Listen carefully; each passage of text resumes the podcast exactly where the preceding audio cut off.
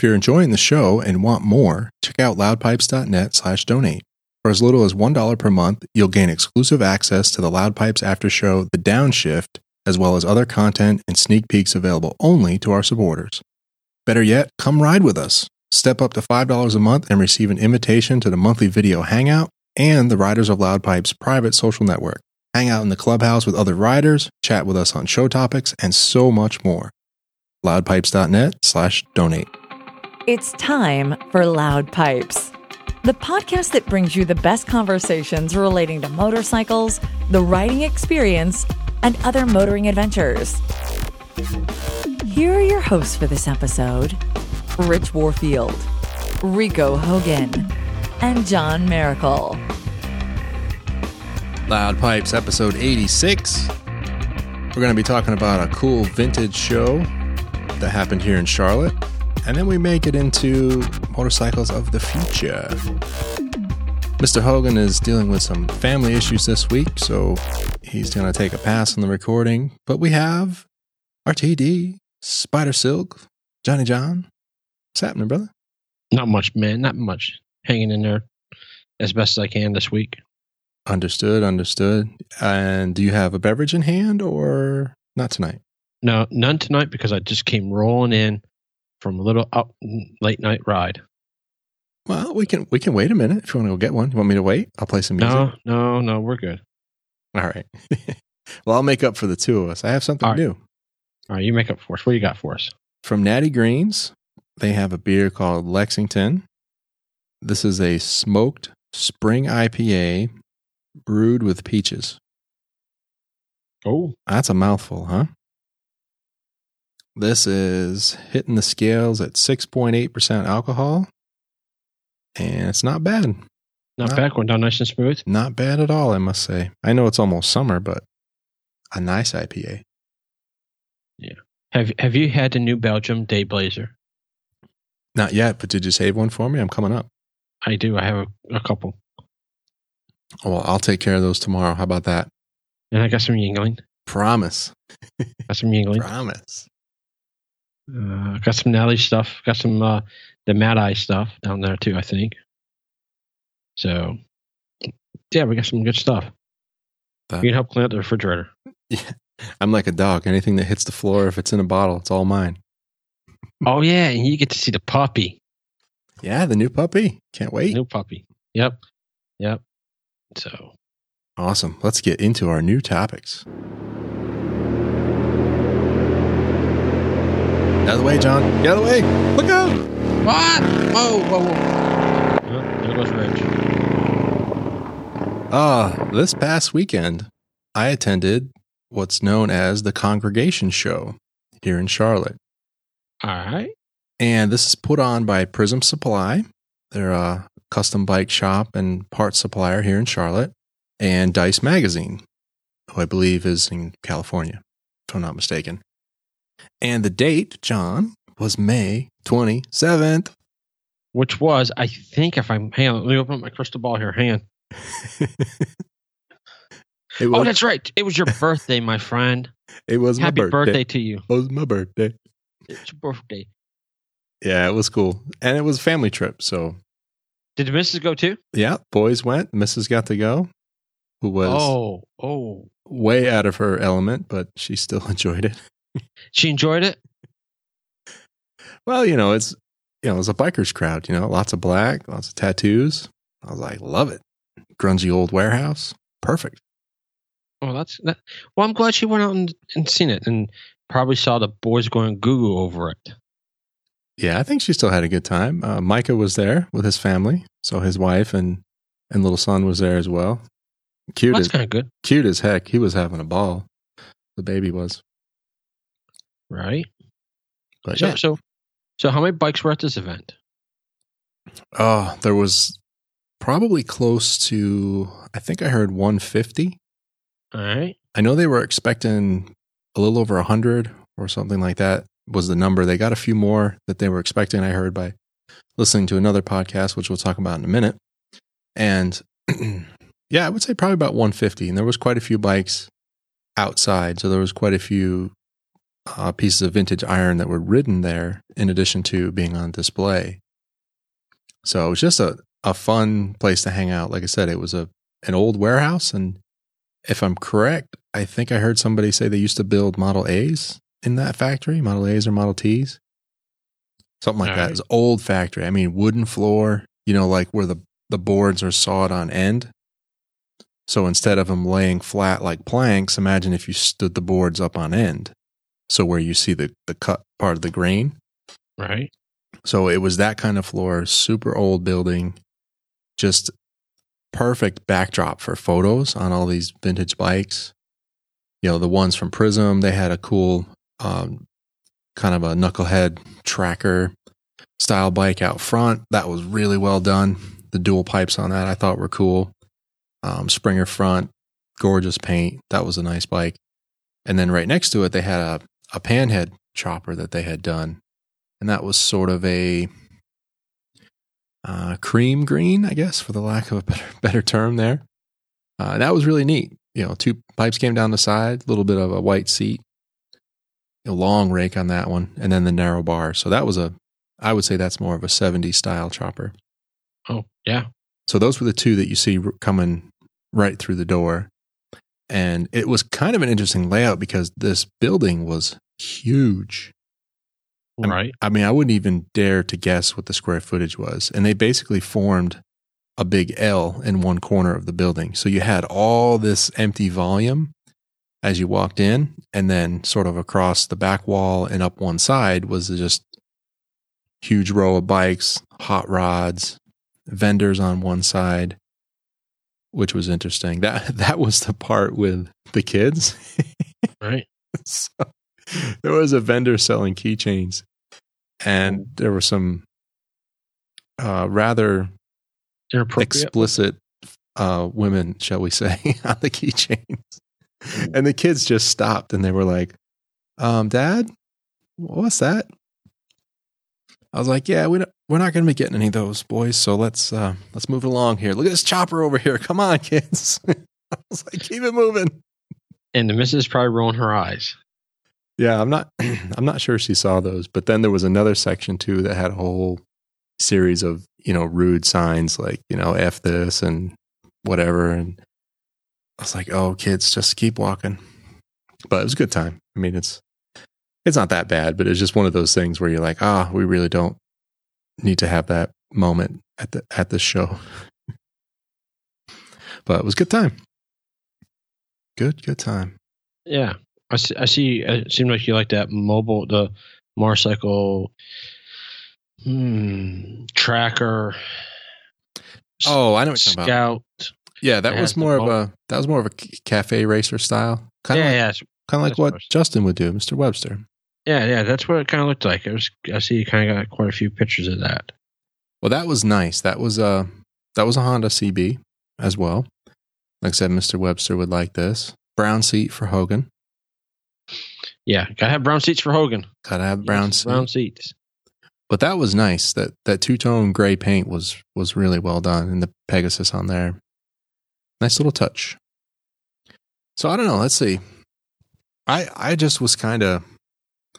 Let me get the coin ready, but I got a little bit of the Barber feeling because of all the vintage iron around there. So we had, I mean, just if you threw a stone, you would hit a, a knucklehead or a panhead or even some older flathead engines. And there was even, there was one really old, and I don't even know what this engine is called, but it has the exposed rocker arms. Right. Do you remember that one? Let's see if I can get a picture of it. It's definitely a tracker style bike. And let me pull it up here. Trying to think. Springer front end, definitely uh, called a board tracker, bars on it, rigid, no suspension in the seat at all. Um, but I'm gonna have to look the engine up on that and see see what style that is. Oh yeah, it's a black one there with the flames on the tank. No, no. So it's the kind of the one where the the top part of the engine actually cuts up into the tank. Okay, it's one of the first few in the series. All right. But I'll look that up. I don't know if that's the F-head or I don't remember what they call that one. Shame on me. But anyway, that one was really cool. I mean, I would probably never ride something like that because it just looks like it'd be painful. But right.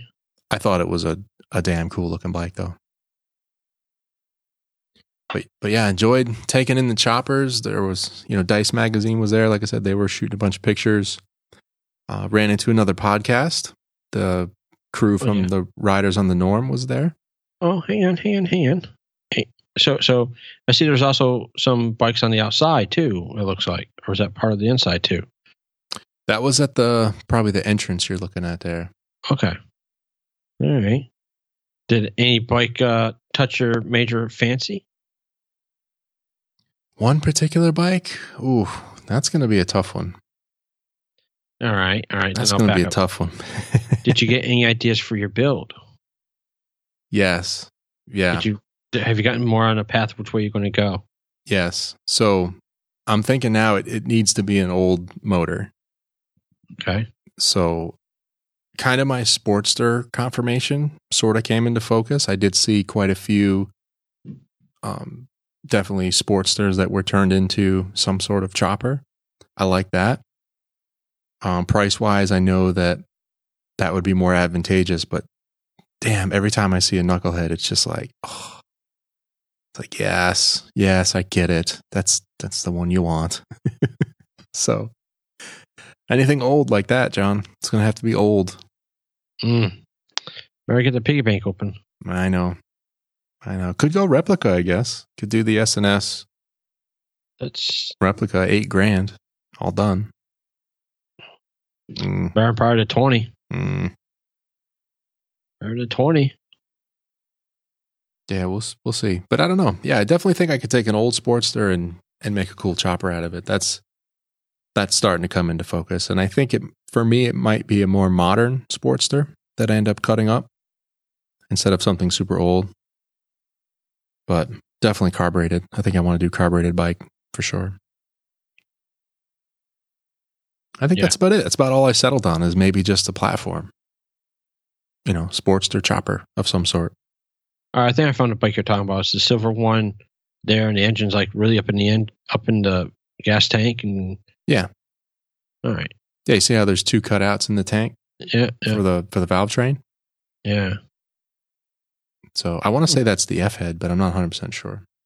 Interesting. Well, that's kind of cool. Different looking. That's old. Sorry, man. That's, I, I, that's teens. That's nineteen teens. You know yeah. what I mean? Mm. Anyway, sorry I stepped on you. No, it's all right. So, all right. So, cool show. Would you rec- are, you, are you planning on going next year to it? Yeah. It, I thought it was well done. This was their first first year. So, this was the inaugural show. All right. Uh, my only complaint about it, I guess, is it was warm. The build, it was warm in the building. Wow!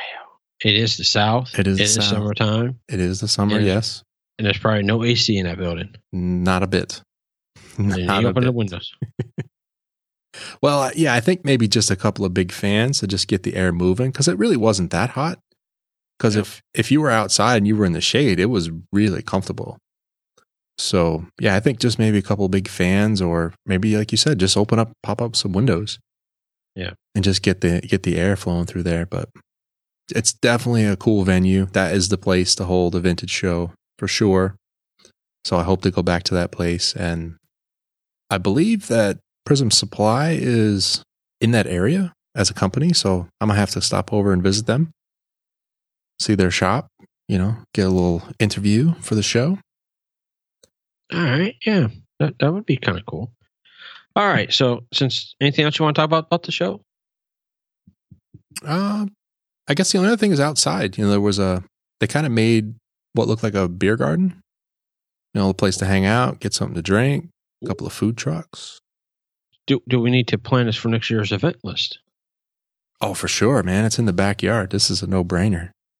Well, you didn't tell me about it. And it's on my birthday. On my you birthday. Didn't tell me about it.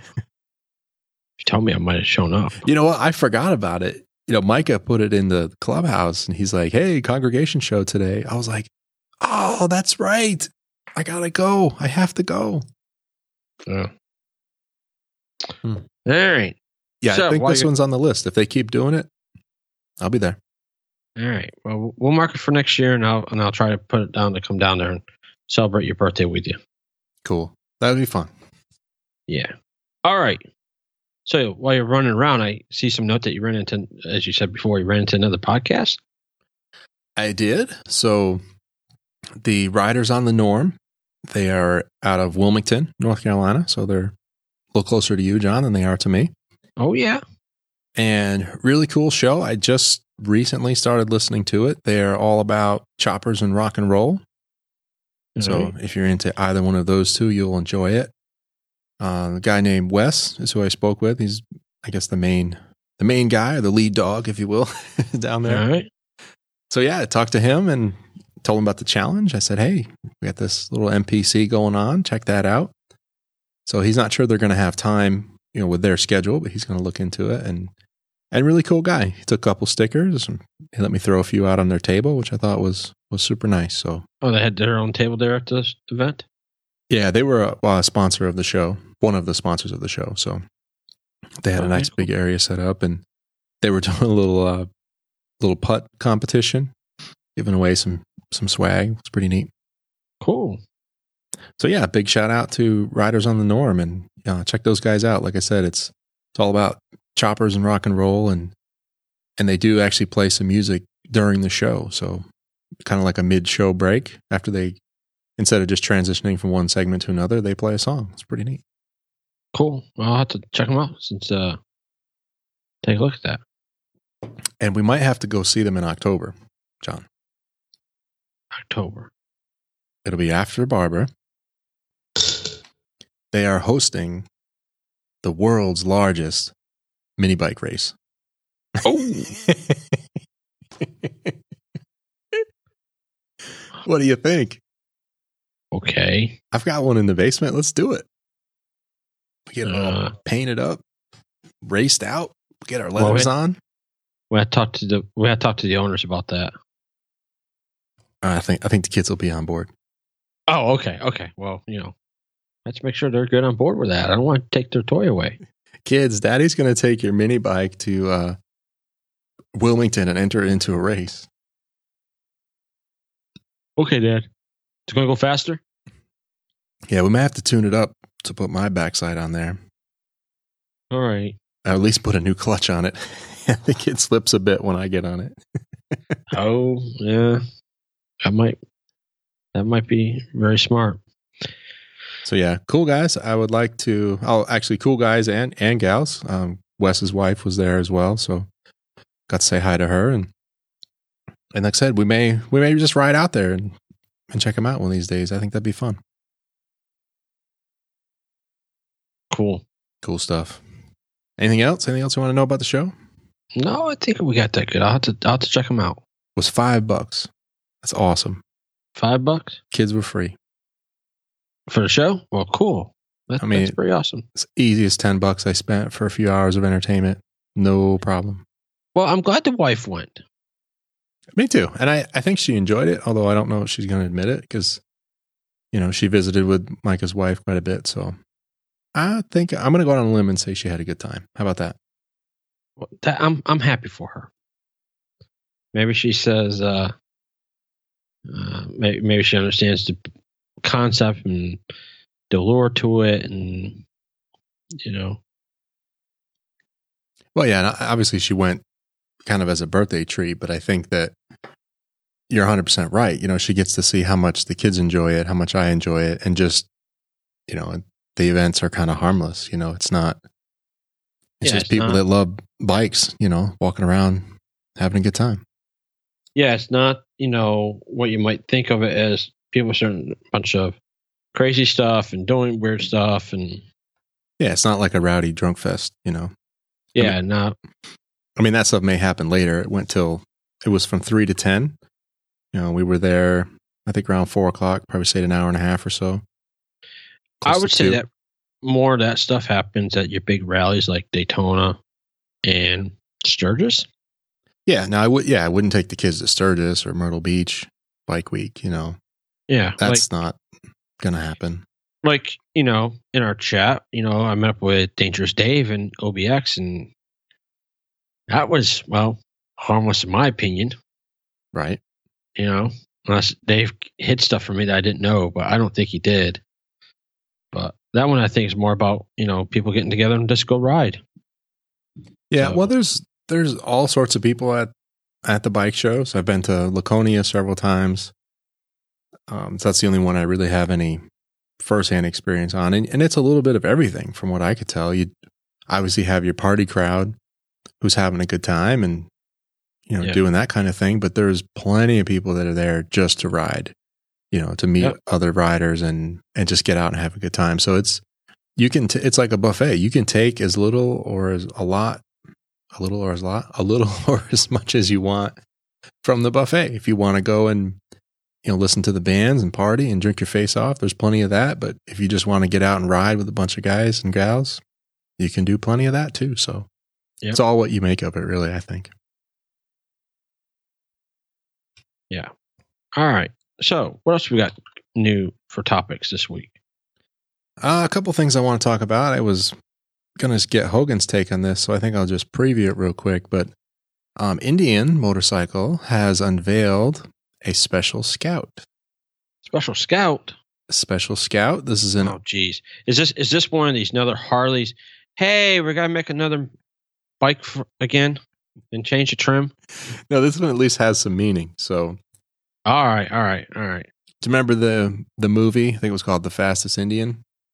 I've heard about it. I haven't watched the movie, though. About Burt Munro. So he set several land speed records on an old Indian that he sort of tuned up himself. All right. So the fiftieth anniversary of that event is coming up. So Indian has built a new version of the Scout called the Streamliner. And Burt Munro's a great nephew, Lee, is going to race it in Bonneville. August thirteenth. Uh-huh. So he's going to try to break uh, Burt's record. All right. So I'm looking at the pictures of it. Oh, what do you think? Um, mm, mm, all right. Hmm. That good, huh? It looks like they took the bike and put a bunch of uh, metal around it to hide the... Uh, to make it aerodynamic so it doesn't hit the bike.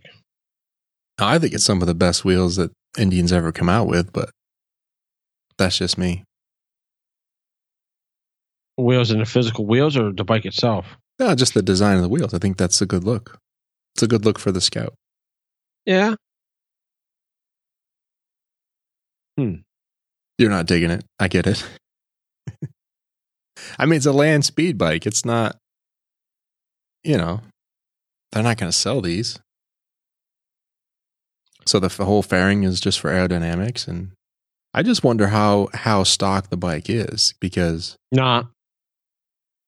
that's always my be. thing with this stuff is, you know, like when we were talking with Lee Khan from Motus, you know, they, they didn't do, he said they didn't do anything to the bikes, you know, a little tuning, you know, just very small changes, but it's not like they put in a whole different engine and stuff like that. It's just they just kind of tuned it for, you know, running yeah. running on the salt salt flat.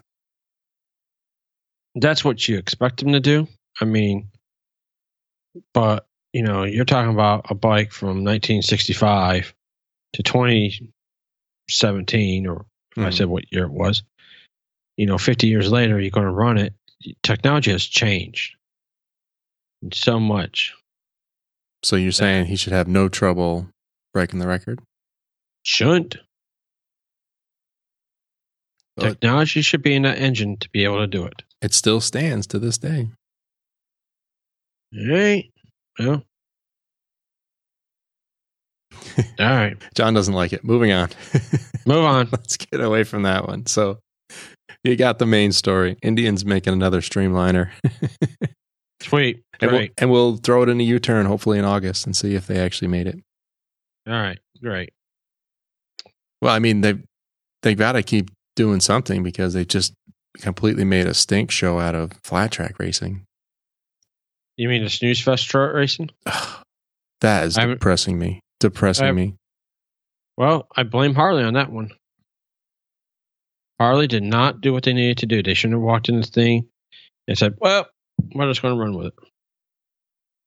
I don't know. I was looking at some some tweets from tweets or comments from Barry Boone online, and he says, you know, some good things coming. He's like, Harley's not going to give up, which, you know, I agree. They're not going to give up, but my goodness, I'm looking at the watch here. It's like, hmm, it's June. It's June, folks. Yeah.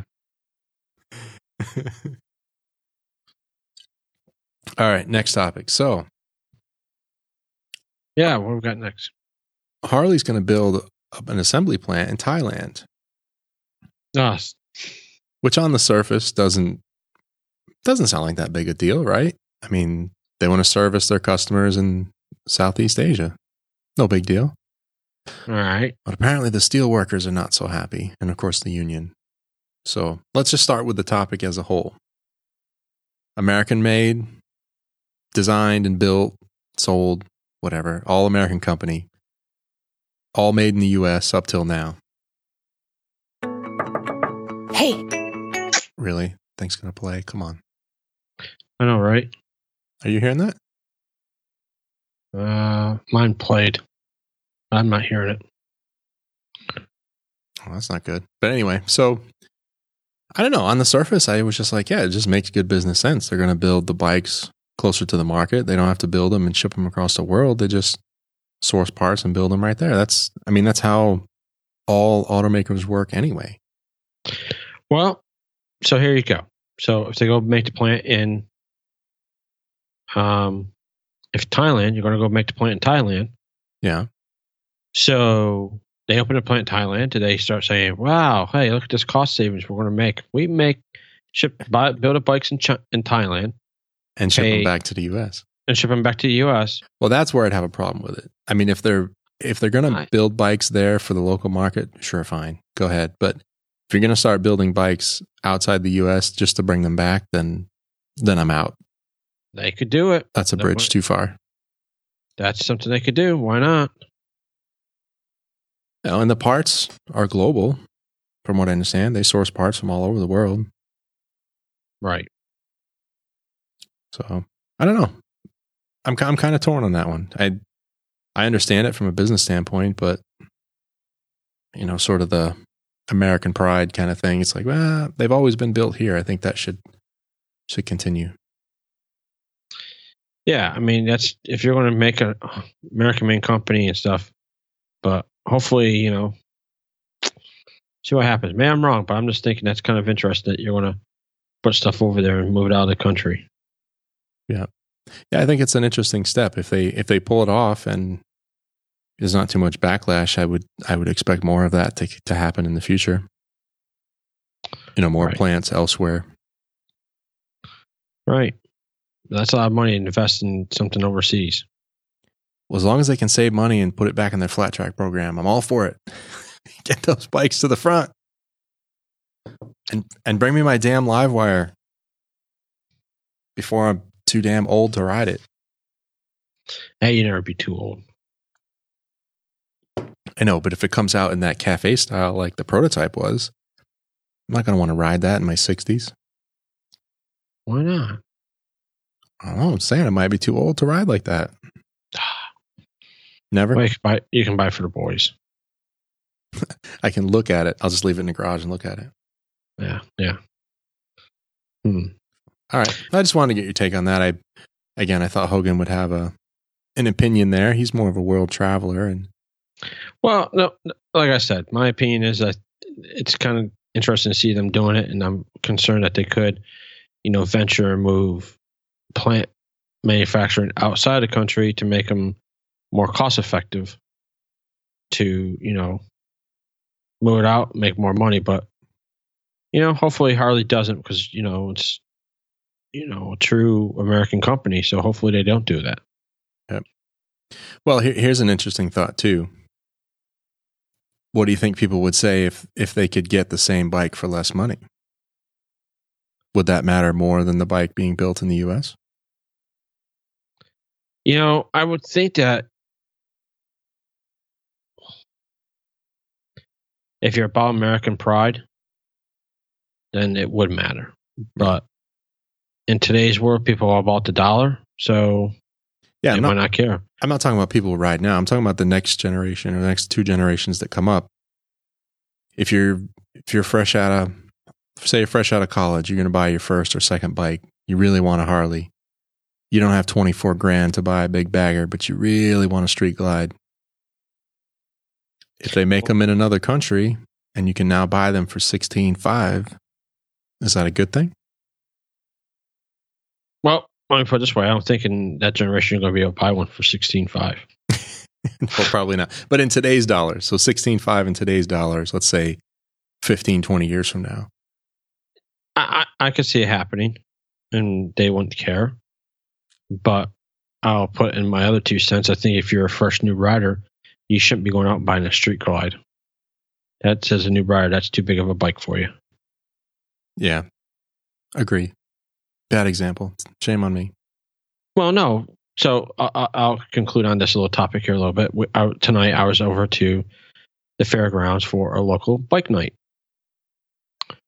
And we we were talking to a couple guys, and there was a guy there from your home or from our college area there, Mister Warfield of Boston. Nice. Relocated down here. And he has a, a an R one and talks about that. And the guy I went with has a two fifty, no Ninja two fifty. And talking about, and he said, well, I'm a new rider and this is my, I have this. And they gave him, you know, that's smart that you're out there riding a, a little two fifty to learn and make sure that you are comfortable before going out and buying a, a fire a leader bike. Dragon. Yeah. Because you can make, you're not going to make as many mis- you can make mistakes on the two fifty and not kill yourself. If you did it on the leader bike, you'd probably end up dead. Well, the the big problem with the, the higher horsepower bikes is you just have to show restraint. If you've got if you have respect for the bike and you can show restraint, you can ride anything. Yeah, I mean, it, I rode I rode Hayabusa around in downtown Atlanta, so it yeah. can, it can be done. Right, and then they start talking talking about this new person coming in. They they uh, were talking here a couple weekends ago about a guy um, that was in a group ride, hasn't been riding bike in a while, and he went riding, went into a turn, and this guy comes behind him, back of the pack, and he sees the bike over in a ditch on the right, parts in the middle, and the guy over here on the left in the ditch. And he just went into it too hot. Hmm. And it's like, ride your ride. So, all right. So there's enough on my little jaunt on my. Yeah. Group rides are tough in general. I mean, even if you're experienced, group rides can be tough. You know, interesting. You, you, you always have this sort of rubber banding effect that will happen where inevitably somebody at the front or somewhere in the pack will want to gun it and take off. And then the second person's like, oh, I got to catch him. And the third person's got to catch him. And by time that cycles back through the field, you know, the last person's going really fast. And then when they start slowing down, you have the same, you have the same chain reaction, but in reverse, you know, where the first person slows down, the second one is a little closer, the third one's a little closer, and then the fifth one is in the ditch, you know? Yeah. Yeah. I've seen that on several group rides. So it, it's a challenge. You have to, you have to keep the pace. You have to ride. Most of them will do the stagger too. Mm-hmm. So if, if you haven't done that, you know, that takes a minute to get used to. So it's, it's just a challenge. I don't, I've done a few group rides for sure, but it's always a little uneasy until you get to where you're going. Yeah. I've done some group rides. I've done, I think the max I've gotten up to six is in a group. I know it's not as big as you, as summer stuff, but that was pretty well off. Yeah. So. Yeah. All the, right. The big ride I'm thinking of where that where that incident happened was the the nine eleven ride. It was right. The first or second year after nine eleven. We rode from Boston to Manhattan. Right. And when we left one of the assembly points, getting on the highway, you know, the first couple of bikes get on the highway and they floor it. You know, the next next group again's got to catch them. Next group's got to catch them. And then next thing you know, you get on the highway, you're doing like a buck twenty to catch up. And then you finally get the, you know, leaders finally get whoa down to a normal pace, and then everything stacked up behind them and a few bikes got together. So, oh, it's not good. Yeah, that isn't good. So yeah, we'll move on. Thanks, John. No problem, man. So, so talk about power. I, I, I see we have a new engine. Yeah, one more little story I wanted to talk about. It's also from from Polaris, or from, uh, geez, Polaris, from Victory. Christ, I can't spit it out tonight. Well, it says Insider S and S Cycle Polaris Pro Stock Motorcycle Drag Racing Engine. What is your problem? I'm going to have some more of this, Lexington. Well, maybe you need to back off of it a little bit. I'm not even halfway. Oh, geez. All right, maybe that's a problem then. Mm. So, so they're making a new pro stock engine, huh? Well, yeah. Cycle World had a nice inside look at the Polaris Pro Stock drag racing engine done by S and S. So it was just neat to see the size of this thing and just some of the machining work and the way the bike is, way the bike, the way the engine is put together. It just, I thought it was a work of art. Just looking at it sitting on the bench there and with no exhaust on it, no intake. It's just beautiful. I mean, that's, that's kind of like stuff that, that Harley works on. It's like, you should be able to take the engine out of the bike and set it on a stand and have it be a work of art. And that's what this thing, that's why it struck me. That's kind of why I threw it out there as a topic, is this thing just sitting on the bench. It's just beautiful. Yes. So, and, And an engine this big, what are they saying? It's almost one hundred sixty cubic inches. And this bad boy will rev to ten grand.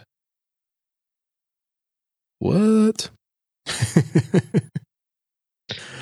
yeah. a, that's a lot of twist for a big boy. So, well, they only need it for ten seconds. Well, that is true. That is true. It doesn't need to go for very far. So, I mean, you're going to be able to stretch everything to the...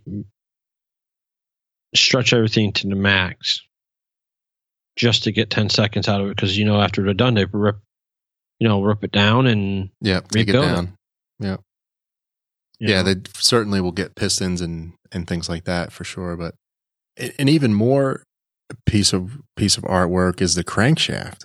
So if you scroll down a little bit, look right. at the milling work on that thing. Yeah. That, and that's one solid piece. That, again, that's just beautiful. Look at that thing. Yeah, it is. Massive. Massive. Yeah. So you think we could get one of these street legal? Like, you think you could get this tuned right and get it to run down the road for more than ten seconds? Not that big. Probably not that big. I don't think so either. You'd have to, because you're making the wall so thin and everything else. Another thing I'd worry about is, you know, maybe it's different on the cooling, but I mean, I know it's all solid pieces on the, everything. I thought they, cylinder heads, they put the fins on there to help with air cooling. Mm-hmm. So, I mean, there is no air cool or anything to help cool it. So, I mean, I have some, a lot of cooling on it.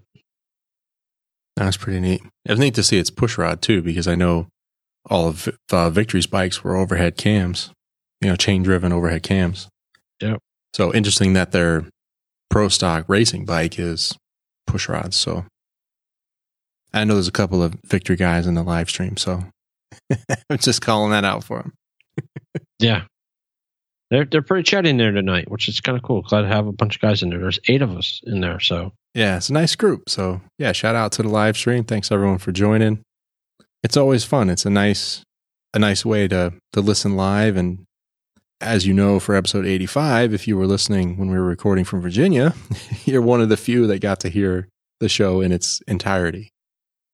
So, yeah, and Rico, you know, somebody forgot to hit the record button. I hit the record button. I just had Rico's mic on the wrong channel. Yeah. Hope you don't do that tonight. Let me look. Since you say that, let's see. Input one is me. It's recording. Yeah, yeah. Yeah, okay. John is on Skype two line. So I changed right. the input three. That is recording. All right. Then we're good then. It's all matters. And our sound effects. You know what? Never mind. I just got a little puke out. It's all working. Thank God. All right. Good. Good. So that's a cool motor. We'll put a link to that in the show notes. Check this beast out. This is, is really cool. And did I did I read right? These are for sale? Forty-two grand, really, for an engine? Oof! But these engines, unlike Vance and Hines, oh, are for sale. Forty-two thousand five hundred dollars. Mm. Wow. That's a, little, that's a little chunk of money. That's a nice car for uh, just to get a race engine. Yeah, I know, right? Super competitive, so. I think you need a car before you get an engine, buddy. That's something we don't really follow. We don't talk about drag racing much, and I I probably should. I That's kind of how I like to ride sometimes. It's just I love the the power, or I love the the G-forces of a takeoff. You know, yeah. I like going through the turns too on the right bike, but on my on my Deuce, I love just gunning it from a light and just go for a couple of gears wide open. Good stuff. Good stuff. Let's see. You want to look into the future, my man? Future. What are we looking into? What are we going to see? You want to talk a little bit about autonomous vehicles? Oh, autonomous vehicles. That one day I'll probably be here. Well, yeah. Here's here's what I've been thinking. So my news feed for the last couple of months, the articles and information on autonomous, semi-autonomous driving, cars, vehicles, et cetera, has really just increased to a, a crazy pace. I mean, every time I open, I have several different sources that I read from on a regular basis, and there's always something in there, you know, whether it's good information or it's just some sort of propaganda nonsense, but there's always something in there about autonomous cars. So I think, I guess what we're arriving at is it, it's going to happen. And some would argue that it's already happened because Tesla has their autopilot. A lot of cars have lane keeping and, you know, emergency braking and all these little assists. So a lot of it is already there. I guess the question is, what's next? Like, where where is this thing really going to go? And as people that love to ride motorcycles and don't like other people to be in control, how do we feel about that? And that, that's sort of where I started. We're going to get into some tech in a minute, but I guess if you think of the best case scenario is that all the vehicles are talking to each other and they're aware of each other, so we don't have mishaps. Would you agree? Yeah, that would be... That'd be the best case scenario, right? The best thing we could hope for is that cars all talk to each other and they don't run into each other anymore. You know, and they can't run off the road and all that stuff. Now, where does that leave the drivered vehicles? You know what I'm saying? Like, if I want to ride something or drive something that's not controlled or not connected, is that going to be allowed? Or will I just become a beacon on the road for the autonomous cars to say, okay, this one is human controlled. You need to give a little more space, sort of. Kind of like danger, danger, right? Human at the wheel, human at the wheel. That, or do autonomous cars get a special lane? Well, I think that's too much infrastructure. And I think, me personally, I think the only way this is going to work is one of two things need to happen. Is all the vehicles need to talk to each other, or they all need to operate on one hundred percent autonomy with no external influence. And by no external influence, I mean no system connection. Like, I think you're going to see one of two laws are going to be passed, I would say, in the next five to ten years, that these automakers will have to prove that the system can operate, A, without any connectivity, or B, it will have to be connected to some mandated system. I think one of those two laws are going to come come to fruition. Right. But... Hmm. But there's nobody talking about, except for a few um, enthusiast sites, there's nobody talking about what about the cars that are not autonomous? There's really not a lot of talk going on there. So that's what I'm concerned with, is I still want to drive. I don't care how automated the cars are. I still want to drive. I still want to ride my bike. And if we can get the bonus of them not running us over, that would be great. But I just think as a community... if you want something to happen, I think people need to speak up, I guess is what I'm saying. Yeah. Because it's it's coming. I think it's clear now that it's coming. We've we've bantered this around for the last couple of years, and I think now it's it's going to happen. I, I think we're still I think we're still in a, a phase. It's got to be accepted. And I think we got some time still. Yeah, there's still some time, but I mean now's the time to speak up, I guess is what I'm saying. There's nothing, there's no rules, there's no laws yet, as far as I know, on any of these systems or, or vehicles. Like you, you do, I mean, cars now have the blind spot detection. They have the ability to, you know, tell dif- distance between a vehicle and object. So, I mean, that's the thing that can happen. Um, you might get to a point, like you said, that it'd be accepted. I mean, they got the cross- crossover detection as well. So if a car starts to, if a person starts to go over, it could just kind of like halt it and says, no, no, no, you're not moving. So that might be where it comes into play.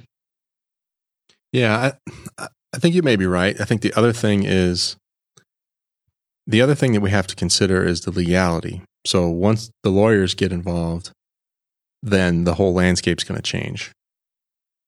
So there's already been, there's already decisions that have been made in the software, if you think about it. Yeah. So I have an opportunity. I have an opportunity coming up. So I'm approaching an intersection. There's a person in the road. So the car will be presented with a choice of you're going to run over the person or you're going to swerve into a pole or something like that. But both are likely going to be deadly, either for the driver or for the person. So the software makers have already had to encounter this and decide who's getting hurt. You know what I mean? Well, that's like... There's a T V show um, called Bull on, I think, Fox or C B S. And they had an article about the autonomous car and how they did it in the software. And somebody got killed. And it literally came out that the software was written. There's going to be a fatal accident. And then it came out to say who was going to be the least amount of deaths. Right. Well, was the one that, yeah, and I think that, that's the big problem. And as the driver, should we get the choice? Should I be able to make a setting change on my car that says, you know, either A, I'm the most important, or B, something else is the most important? So, as a parent, or I guess as most people, I think a lot of people would take themselves over a child. Right. So I think if presented a choice, it's like, oh dear, I'm going to run into this child, or I'm going to swerve, I'm going to go over this bank, or I'm going to hit this tree. But okay, well, that's the brakes. I'm not, I'm not going to hit this child. Yep. So I guess the question is, is it going to be left in the hands of these software coders, or should it be the driver? Like who who should be making that decision? It's hard to tell. I'm sorry to get super deep on it, but no, no, no. It's hard, it's it's hard to tell. I mean, that that's what happened in, in the in the show, and they started talking about it, and we're kind of hashing it out. They that's honestly what came out, and you start talking about um the fact of cars making software's making a decision. That's what has came out. So yeah, you know, it, it's the software has to be written on who is going to who is it going to kill. So, and, and yeah. at least, at least amount of people to die is going to what's going, is currently how they wrote the code. So it sucks, but if you have a driver involved, well, yeah, are it, they going to make the choice to go with the more people? And, and society's got to accept the fact that there's two people that are going to, there's going to be three people in one place and two over here. Well, one person's going to survive. Yeah, yeah. That's the interesting thing is. Like I said, the decisions have already been made, but should should it have been made for us? Because as a driver, you're making those decisions in real time. And those decisions may change based on what's presented to you. So if you're going to now turn over control to a piece of software, I think it needs to have the approach like Volvo has taken. You know, Volvo cars, uh, if I'm not mistaken here, they've said they're, they're going to take all liability for accidents that happen with their systems. Right. That's that's interesting. Yeah, it is. And, and Dangerous Dave asked about autonomous cars. Can they handle lane splitting? I mean, I would think they should could. And then the next thing I would say is that hopefully, in my opinion, that if you had autonomous cars, you wouldn't have traffic jams. They would be able to control. That's the other idea. Yeah. you're going to be able to control the flow and the distance, because if you really look at what a lot of the traffic accidents or traffic issues is from accidents, hopefully it stops the accident. And the other thing is, is people following too close and realizing, oh, I want to get off of this lane, oh, or this yep. exit. Let me, let me just, you know, slam on brakes, oh, wait for everything, bottle everything up, and, and cut across. So hopefully that's what I would hope for. Well, that's a, that's a good transition, because the, the article I was looking at is from, um, get the name of the publication here. It's Intelligent Transport Systems Review. Um, I T S dash U K review dot org is the website. And they're basically saying that Bosch is offering a, what they're calling a digital shield. So essentially a connected system between cars and bikes that alerts them of, I would say, approaching danger. You know, motorcycles coming from the right, motorcycles approaching from the rear, in case they get in the blind spot, you know, things like that. So now th- this type of stuff starts to make sense where, yeah, like I said, the systems can, can really do a lot of benefit if they can talk to each other. I mean, of course, there's obvious risks there, right? And there's obvious security implications, but on the surface, the, the basic use case is if the vehicles talk to each other, then they should be able to stay out of each other's way. That's kind of the idea, right? Yeah. I mean, that's, that's kind of a smart way of looking at it. The, the bad part about it is that, and we're going back to people being smart, you know, people on bikes decide that they need to go faster, and then they come too fast upon somebody, and they don't realize what's going on. And can the system, you know, detect it if somebody's coming too fast? So that's interesting. But I think, I like what you said. You think it's a lot farther off. Maybe we should make a little wager. You know, kind of like the the bottle of rum buried somewhere. You know, the last one alive drinks the rum. Yeah. Kind of thing. So, yeah, we'll put up some kind of real expensive bottle of liquor, and then whoever wins will will drink it. Okay. So, I, I don't know. I just, like I said, I, I keep hearing so much about it, and I don't know if it's if it's just being sprayed around as, you know, pop- propaganda for people to get on board, or if, if it really is coming, but I'm just, I'm just being overwhelmed with articles on it. So hopefully Bosch and others will come up with these systems that, that do it right. And that's, I think, the best we can hope for. Just as long as, well, yeah, that was more Volkswagen. Never mind. I was going to talk about the Volkswagen fiasco with the diesel, but that wasn't Bosch's fault. Dieselgate. Yeah. That was, that was Volkswagen. Everybody's going to get hammered for that eventually. You know that. They were just the first ones to get caught. Yeah. All right. So, what else do we have? We have uh, some new car. Um, let's punt that one. I need Hogan for that one. All right. All right. All right. But I do want to give a, a Riders of Loud Pipes update before we get into the U-turn. And we apologize for not getting a lot of shows out in the month of May. But what we did as sort of a makeup for the patrons is we we hosted two video hangouts. So we do a monthly video hangout at the five dollars level and above. And this month we did two. So we did it on the twenty-eighth was sort of the makeup. And then we did it the week prior. So, so that was good. Just something we want to mention. It's always a good time to hang out. Hang out with the guys. We do it over video. We drink beers, share stories. It's a good time. Yeah. So it's partially work, partially play, right? We run it as a production meeting, and then and then we just kind of hang out. And like we said, there was quite a bit more detail when Rico and I recorded in Virginia on the Moto Guzzi M G X twenty-one Flying Fortress. So we decided to put that episode out and released it in the Downshift feed. So people that are our supporters, and that starts at the one dollar level, then they can they would have gotten access to that show uh, to hear some more detail. Right.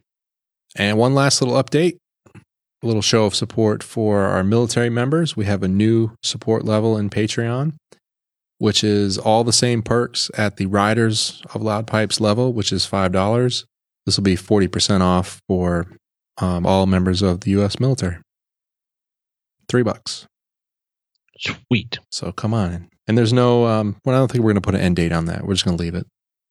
That's awesome. We need to support our military because they do help to keep our country free and safe. And yeah, and I think, you know, with our current administration and climate, I think they're going to be called up here in the future, near future. So if we can do a little bit to give back, then we're happy to do so. Yeah, I agree with it. All right, little U-turn? Yeah, let's let's talk about some... Some, some.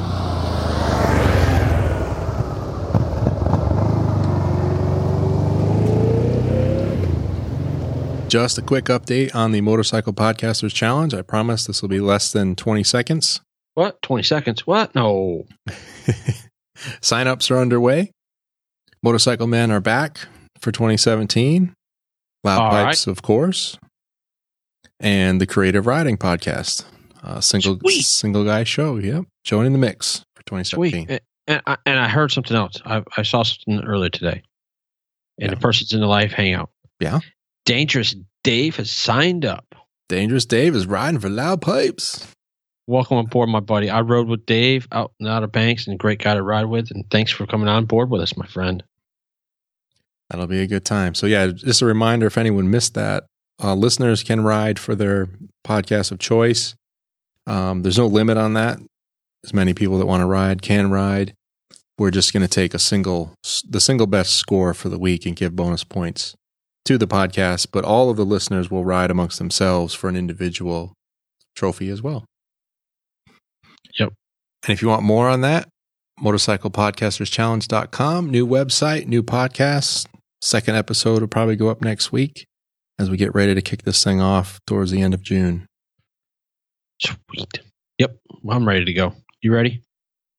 Ready as I'm going to be, man. I got to change the oil in the bike probably after Myrtle Beach. Myrtle Beach? What? Myrtle, Myrtle Beach. Beach. Myrtle Beach. We'll talk about that at the end of the show. All right, man. Anything on eighty-five when you talk about? I don't think so, right? I don't think so. I think we're all good on eighty-five. Good to go. Head over to the shop. That really needs to be music. Yeah, you need. We need to get our uh, gra- our uh, um, um, our sound effect guy working Hogan! on that. Hogan, Hogan, Hogan, Hogan. You know what? Never mind. I just got a little puke in my mouth. All right. I got some new tools from a birthday. You got some new tools. Birthday. You got some new tools. For your birthday. Who'd you get tools from? From the boys. The boys. Picked up by the missus. Oh. I got a nice big pack of screwdrivers, a little bit of everything. All right. And some bits. Some bits. And something I really, really needed was a couple of torque wrenches. Now, now, now, let me ask you a question. Did you, did you get those torque wrenches out of curiosity from Harbor Freight? Is that where she picked those up at? Um, I think it's Harbor Freight, yes. They're, they're not... Um, they don't last that long, I know. Yeah, they don't work as well. You don't hear the click on them. I don't know. I have the small one. I have the, I have the quarter inch drive one that does inch pounds. Okay, and that works pretty good. I actually had it calibrated. Um, shoot, where was I? I put it up against somebody that had a digital one, and it was just a couple degrees off. It wasn't that bad. Oh, cool. Well, man, it's worked better. I have the three quarter, I think. So I got two. I got the three eighths drive and I got a half inch drive. The three eighths drive one I think does from five foot pounds up to a hundred, if I'm not mistaken. And I think the half inch drive does from twenty foot pounds up to one fifty. Cool.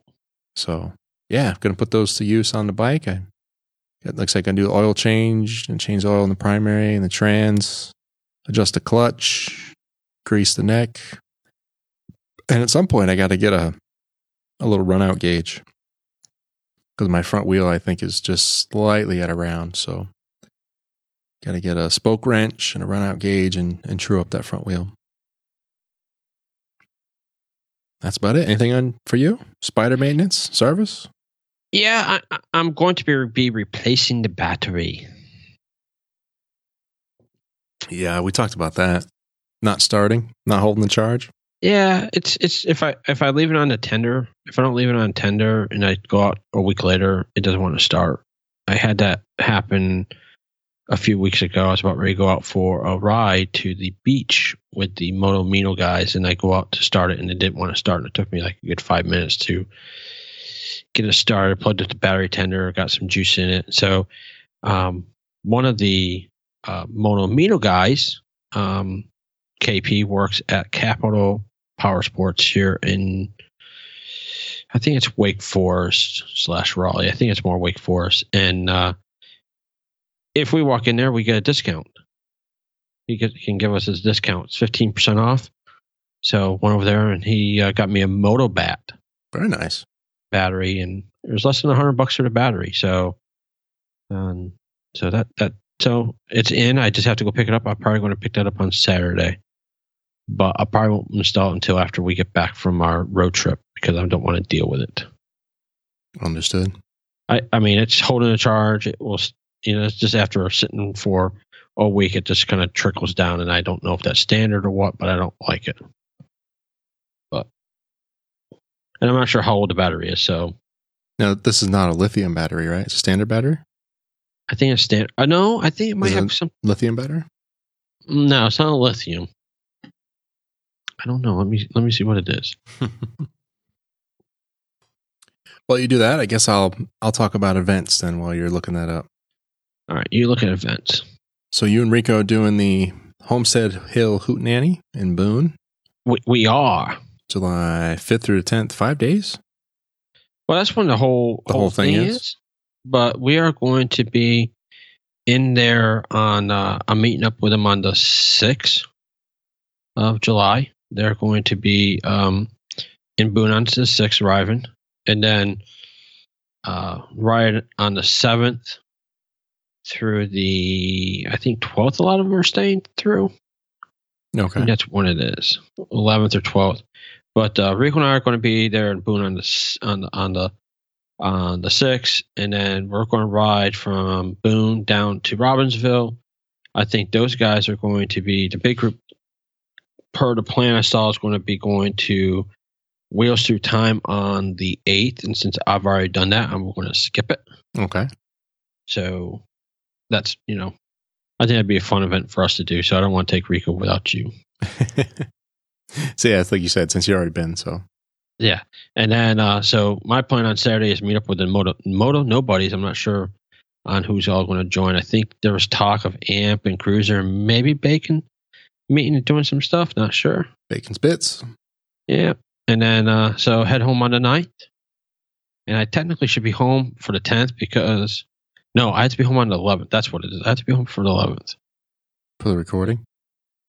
No, no. It's the wife's birthday. It's the wife's birthday. Oh, wife's birthday. All right. Wife's birthday. I don't want to end up in the doghouse, you know? No, no, no. No, sir. Nope, sir. No, no. I don't like doghouses. So all right. That's what I got going on for that one. So what else is that? Well, of course, we have the podcast challenge, Motorcycle Podcasters Challenge, twenty-second through the twelfth of July. That is correct. So you would almost finish in Boone, but you'll be back before then. Yeah. Yep.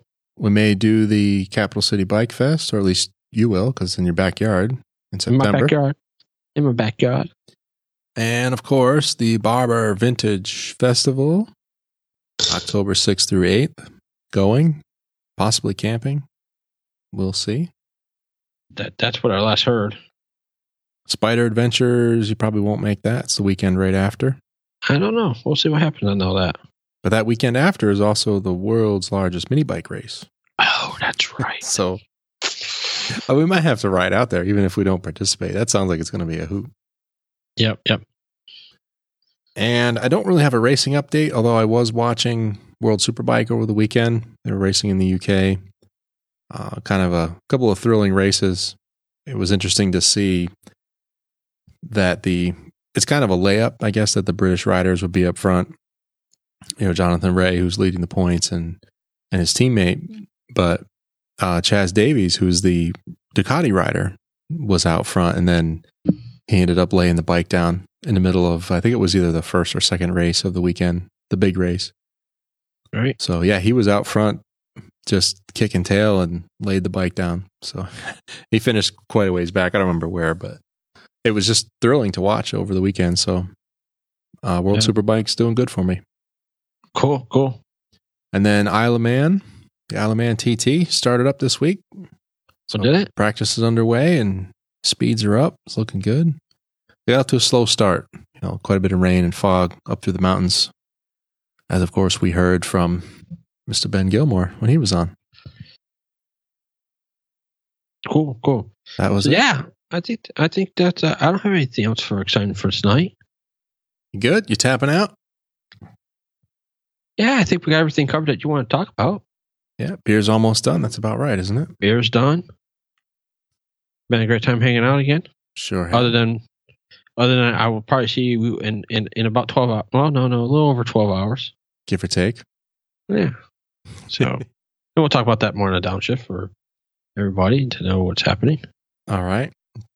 Well, before we sign off, I need to take a moment and thank the riders of Loudpipes for their continued support.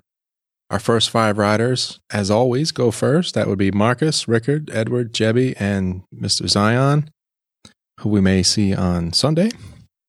Uh, barbershop riders, Chuck, Chris, and Mike now. Moved on up. Thank you for that, sir. And our riders group, Steve, Micah, Jim, Kenny, and Roger. And let's not forget our insider, Darren. Loudpipes dot net slash donate is the place you want to be to sign up and enjoy all the perks that we have available. And like we mentioned, uh, forty percent off the five dollars level for all military members. That's a new support level. And loudpipes dot net slash store is the place to get show swag, although we did just close the screen print order. And so thanks everyone who, who placed an order in this round. And we do have some changes coming in the next couple of weeks that'll make this a whole lot easier. So I think the, the batch ordering will soon go away.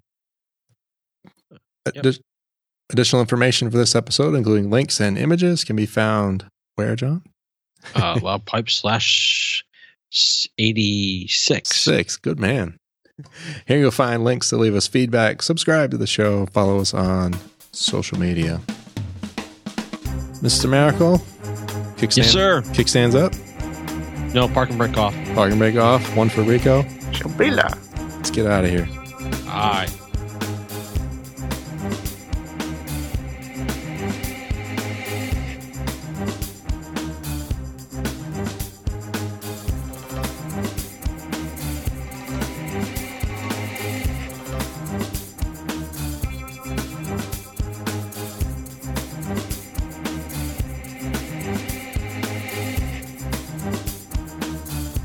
Thank you for listening. Please consider supporting the show. We offer generous rewards for your contribution. Find more details at loudpipes dot net forward slash donate.